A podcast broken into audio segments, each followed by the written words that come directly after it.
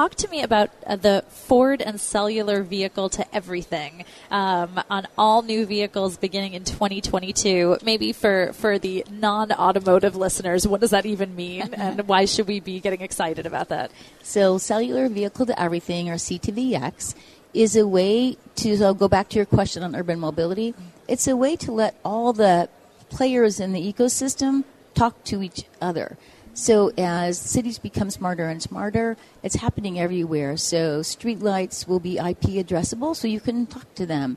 Right. Vehicles could talk to each other. Vehicles could talk to pedestrians who might be having their cell phone with them. They could talk to scooters and bicycles. And what that does is a couple things. It relieves the burden for the driver or even the vehicle to know everything going on around it, and it moves the burden to the cloud.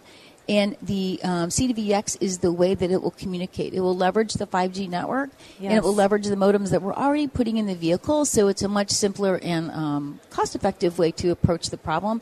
But really, back to your congestion question, think if everything could talk to everything, you could kind of harmonize and orchestrate the world, and that's where we're Yes, heading. I love it. I mean, you're already starting to see a very bare bones version of this with some of the traffic apps that are out there where it tells you, okay, uh, you know, here's data that we're collecting from thousands of cars on the road of, of where there's congestion. Um, but I think uh, how powerful when everything on the road can, can talk to one another and, and ease things like that.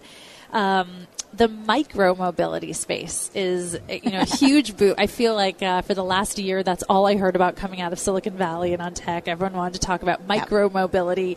Um, so what what is that, and how has the acquisition of Spin immediately thrust Ford as a, a huge player in the space? So this is just so fun. And um, on our stand at CES, we had both our Go Ride Health, but also Spin and Transportation Mobility Cloud. So you're hitting all the cool stuff we did at CES.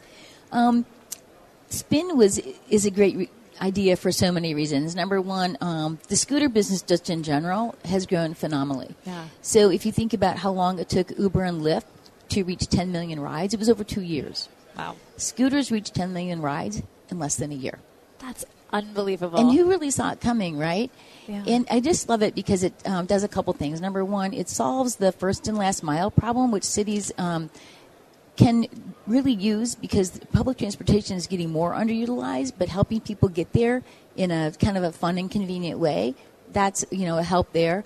It also was very useful for very short distances because sometimes, you know, you, you mentioned New York. I go there a lot. Yeah. You live there. Sometimes going a short distance, if you want to call an Uber or a Lyft or, you know, take a cab, it takes you longer Right. that you could have just gone there another way or even walked That's sometimes. right. Even coming from the hotel to today to this convention center, Yes. I went back and forth a million times. It's half a mile. Should I walk? Should I Uber? Should I this? Exactly. I would have definitely jumped on a scooter. So that's it, like a fun and easy way to do that short distance. The other thing, it fits really into Ford's ethos very well because we are all about democratizing technology and improving people's lives. Mm-hmm. And if you think about the cost of a scooter, it's a dollar for a spin scooter and 15 cents a minute. So it's very Yeah. affordable. And we do want to, as we think about our mobility portfolio, and Go Ride Health is another example, in- increase accessibility for everybody. And the a final thing I'll say about scooters is that when we get into the world of autonomy, you can't just like show up and say, "Hi, I want to participate. I have an autonomous vehicle now."